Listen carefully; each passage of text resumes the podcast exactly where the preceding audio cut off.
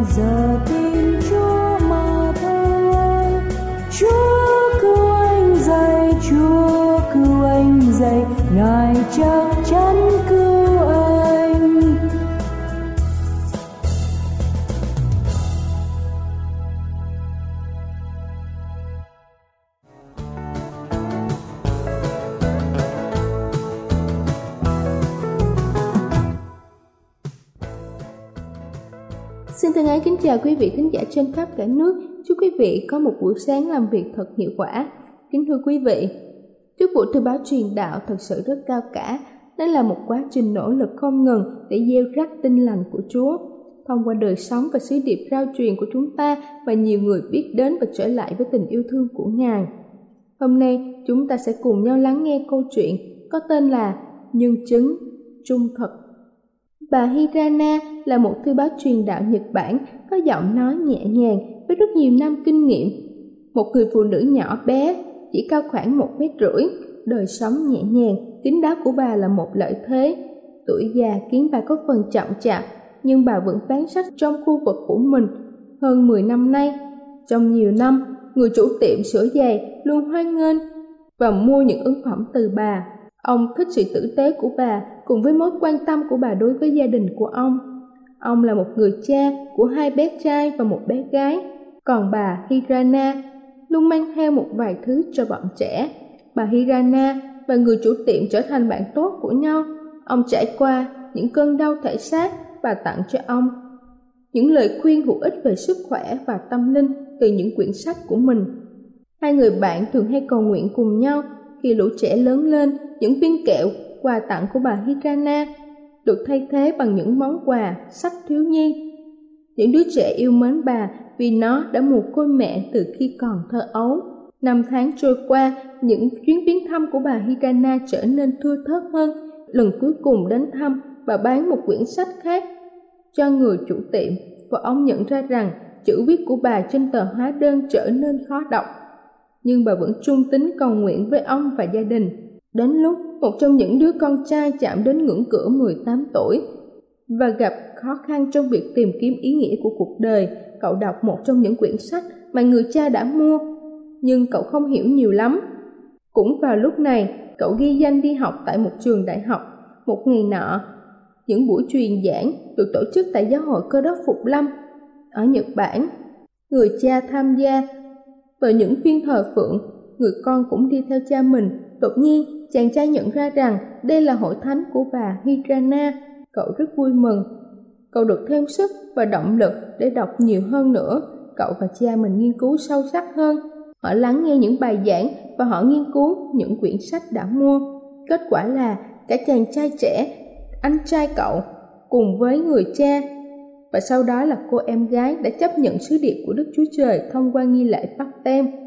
Niềm vui đến với cả gia đình khi họ bước theo đứng Christ và gia nhập vào hội thánh cơ đốc Phục Lâm. Và tất cả bắt đầu là bà Hirana, một người thư báo truyền đạo trung tín. Tôi biết rõ câu chuyện này bởi người chủ tiệm là cha tôi và tôi chính là người con trai 18 tuổi lúc đó Kính thưa quý vị, đây quả thật là một nhân chứng trung thực nhất và thuyết phục nhất. Và trong Kinh Thánh, Khải Huyền đoạn 14 câu 13 cũng có chép rằng từ rầy phước thay cho những người chết là người chết trong Chúa. Phải vì những người ấy nghỉ ngơi khỏi sự khó nhọc và việc làm mình. Theo sau. Đây là chương trình phát thanh tiếng nói hy vọng do Giáo hội Cơ đốc Phục Lâm thực hiện. Nếu quý vị muốn tìm hiểu về chương trình hay muốn nghiên cứu thêm về lời Chúa, xin quý vị gửi thư về chương trình phát thanh Tiếng Nói Hy Vọng, địa chỉ 224 Phan Đăng Lưu, phường 3, quận Phú Nhuận, thành phố Hồ Chí Minh hoặc gửi email cho chúng tôi theo địa chỉ tiếng nói hy vọng amos@gmail.com Ngoài ra, quý vị cũng có thể liên lạc với bất kỳ hội thánh cơ đốc Phục Lâm tại địa phương gần nhất. Xin chân thành cảm ơn và kính mời quý vị tiếp tục lắng nghe chương trình hôm nay.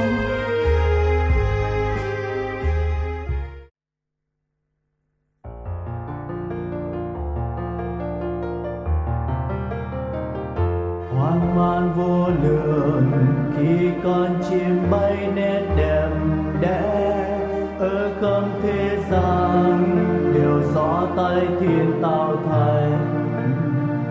xem sao trên trời. Tai con nghe tiếng sấm gầm thét, to gió hiên oai, vượt biên không gian mịt mù. Lòng hàng vui hát chúc tôi Giêsu muôn đời. Lớn mãi duy ngài, dòng bay duy ngài. Lòng hàng vui hát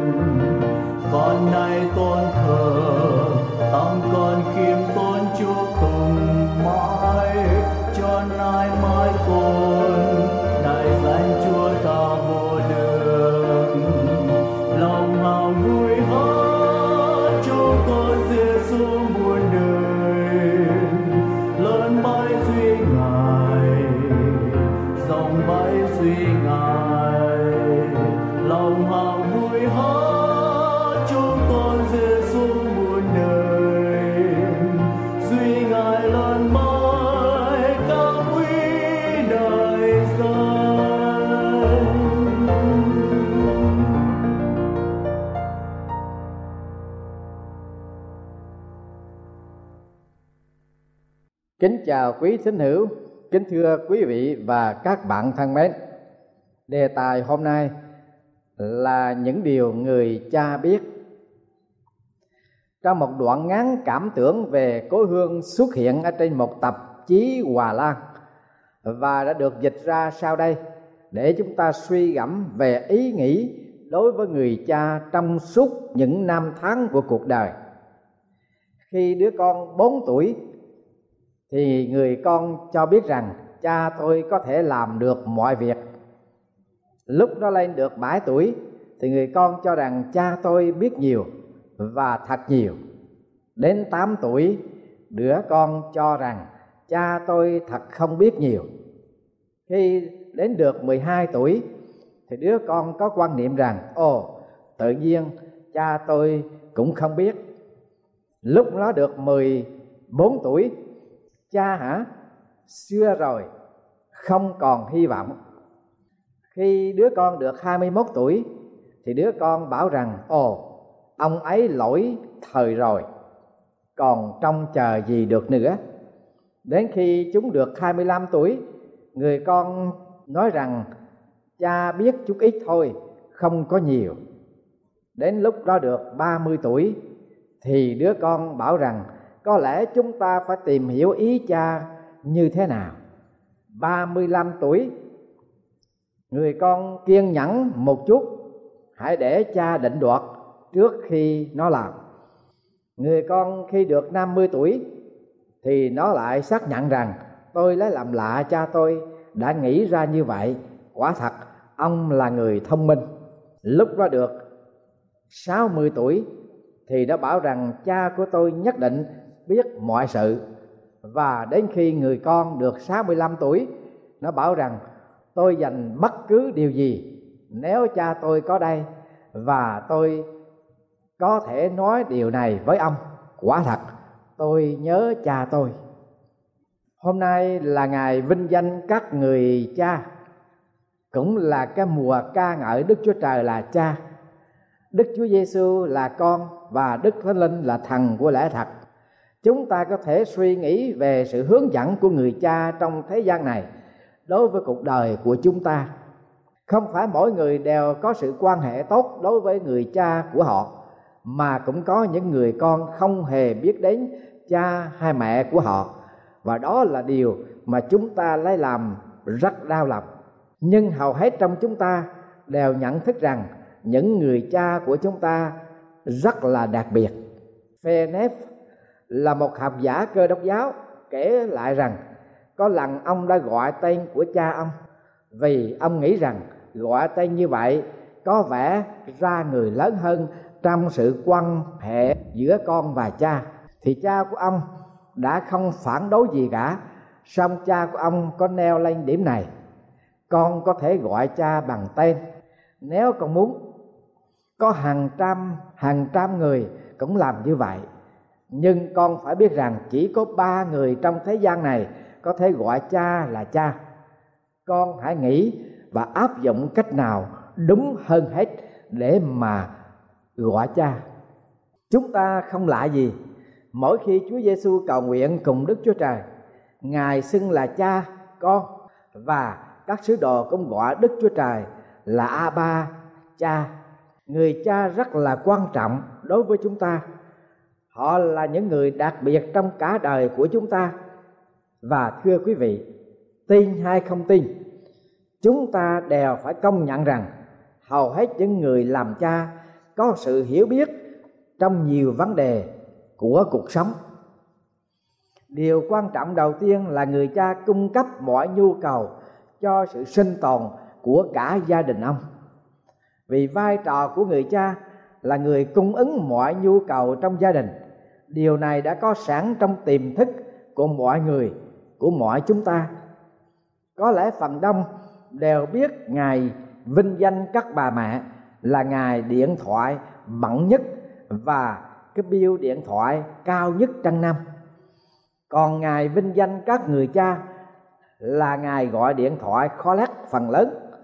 Tại sao người ta trả tiền long distance để gọi cho mẹ? Sau khi gọi cho người cha, thì gọi khó lắc để cho người cha trả tiền. Bởi vì cha là người có một vai trò gánh vác và rộng rãi. Thế nên có tư tưởng rằng một người cha là một ông chủ ngân hàng do tạo hóa ban cho. Người cha là người đóng vai trò chánh ở trong gia đình để duy trì và phát triển đời sống trong gia đình nhưng khi không có ông, thì gia đình có thể điêu đứng trong nhiều phương diện khác nhau. Trong thánh kinh cựu ước có chép như vậy, Vả có vợ của một người môn đồ của đấng tiên tri đến phàn nàn cùng Elise mà rằng, kẻ tôi tới ông là chồng tôi đã qua đời, và ông biết rằng kẻ tôi tới ông kính sợ Jehovah Đức Chúa Trời. Và chủ nợ của người, đến toan bác hai đứa con tôi, làm tôi mọi. Elise nói với nàng rằng, ta phải làm gì cho ngươi? Hãy nói cho ta biết, ngươi có vật gì ở nhà? Nàng thưa rằng, con đòi ông chẳng có gì trong nhà hơn là một hũ dầu. Thưa quý vị, đây, cảnh một gia đình, hai vợ chồng và một người con.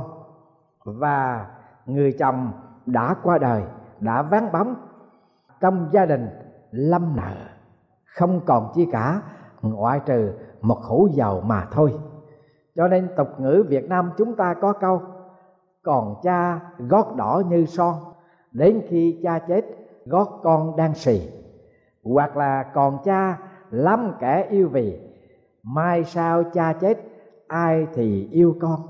Vâng con có cha như nhà có nắp con mà không cha như nòng nập đứt đuôi. Vai trò của người cha cung cấp làm điều quan trọng, nhưng người cha không ngoan hiểu biết là một vai trò quan trọng hơn. Vì ông là một người cha gần gũi với con cái và dạy dỗ chúng những bài học thiết thực ngay ở trong hành động của ông sẽ ảnh hưởng suốt cả cuộc đời cho con cái của ông. Nếu người cha chơi với con, cầu nguyện với con và dạy chúng về trách nhiệm. Chúng sẽ ghi nhớ mãi về những điều đó, hơn là sắm cái xe hiệu gì cho gia đình hoặc cái nhà lớn bao nhiêu.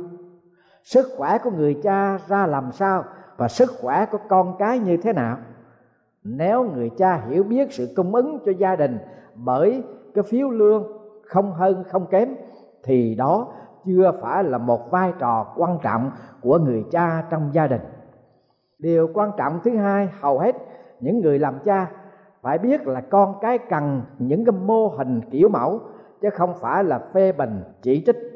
Bác sĩ david Wellhelm kể chuyện về cuộc phỏng vấn với cầu thủ đô vật George Foreman nổi tiếng nhất. Ông ta đặt tên cho tất cả người con của ông giống như tên của ông là George. Nhiều người cho ông là người ích kỷ. Ông giải thích rằng chính ông đã không biết cha của mình là ai. Ông ta phải tự đặt tên cho mình và cảm thấy xấu hổ vì không có người cha trong gia đình. Ông ta đã trưởng thành với sự vô hình của người cha và không bao giờ biết mình giống ai cả.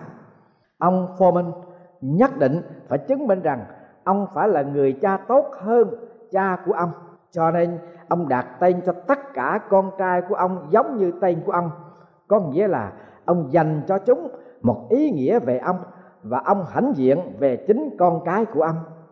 Món quà về hình ảnh của người cha, hai người mẹ dành cho con cái của mình, không phải bởi sự càng nhàn, chửi rủa, chỉ trích, phê bình nạn nhẹ, mà chính là cái tình thương kiểu mẫu. Ở trong cái tinh thần chấp nhận trách nhiệm sống đối với con cái của mình. Trong quyển sách những người cha, tác giả John Winker đưa ra một ví dụ đã được đề cập đến trên đài phát thanh như vậy mùa hè, tôi làm được năm chục đồng một tuần lễ và cha tôi tính tiền mướn nhà của ông 25 đồng một tuần. Tôi hỏi cha tôi, tính như vậy có hơi đắt hay không?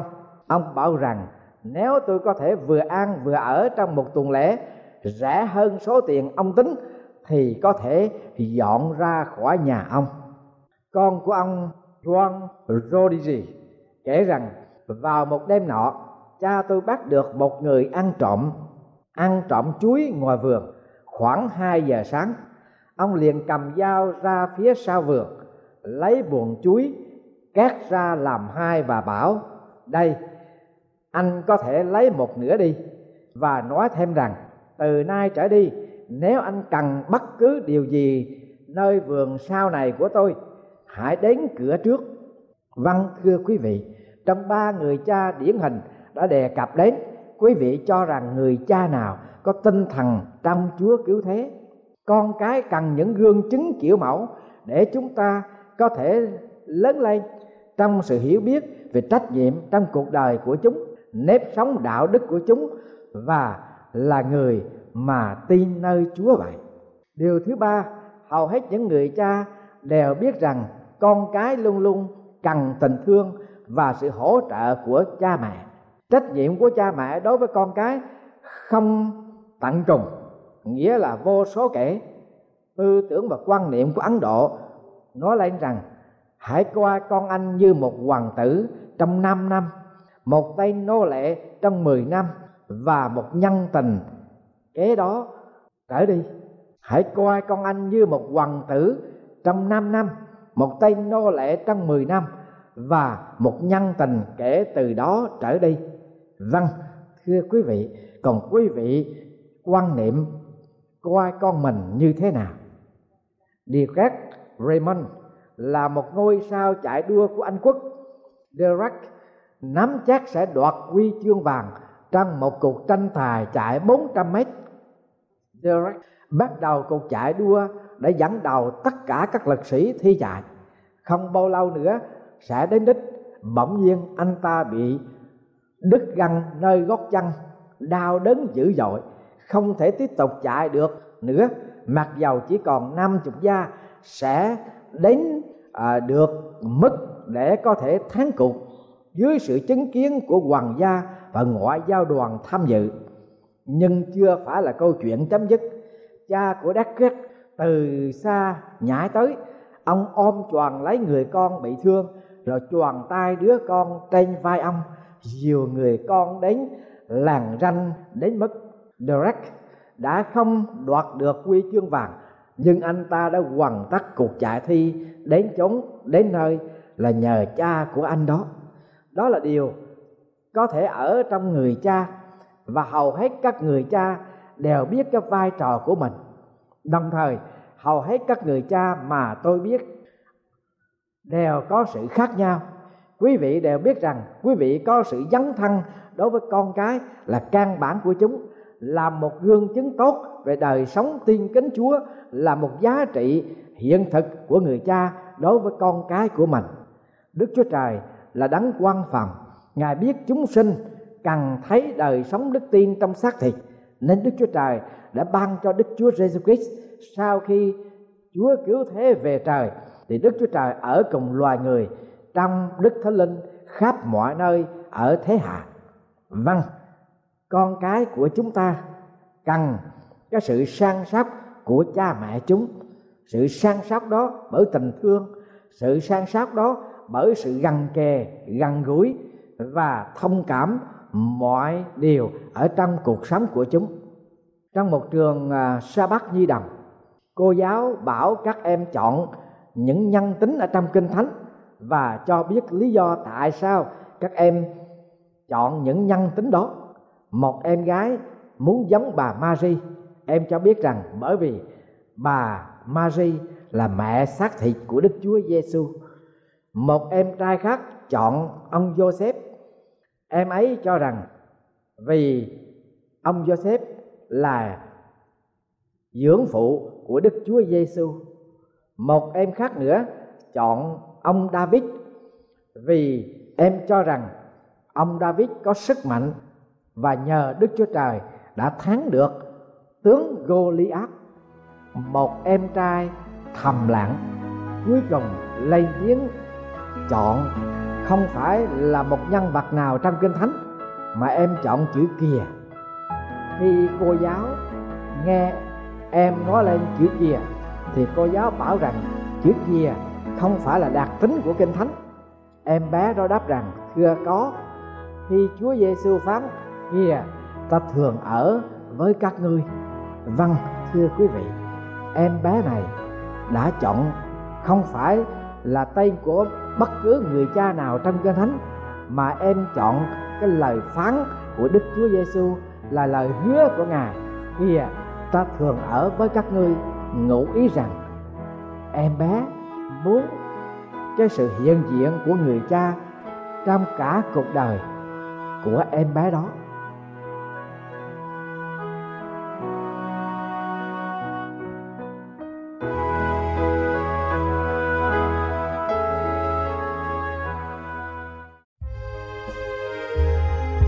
Đây là chương trình phát thanh Tiếng Nói Hy Vọng do Giáo hội Cơ đốc Phục Lâm thực hiện.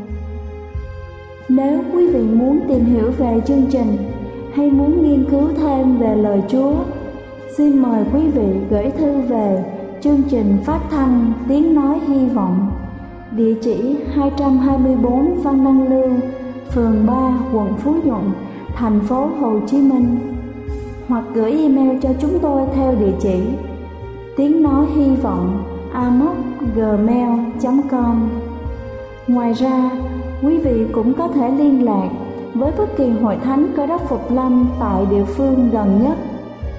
Xin chân thành cảm ơn và hẹn gặp lại quý vị trong chương trình lần sau.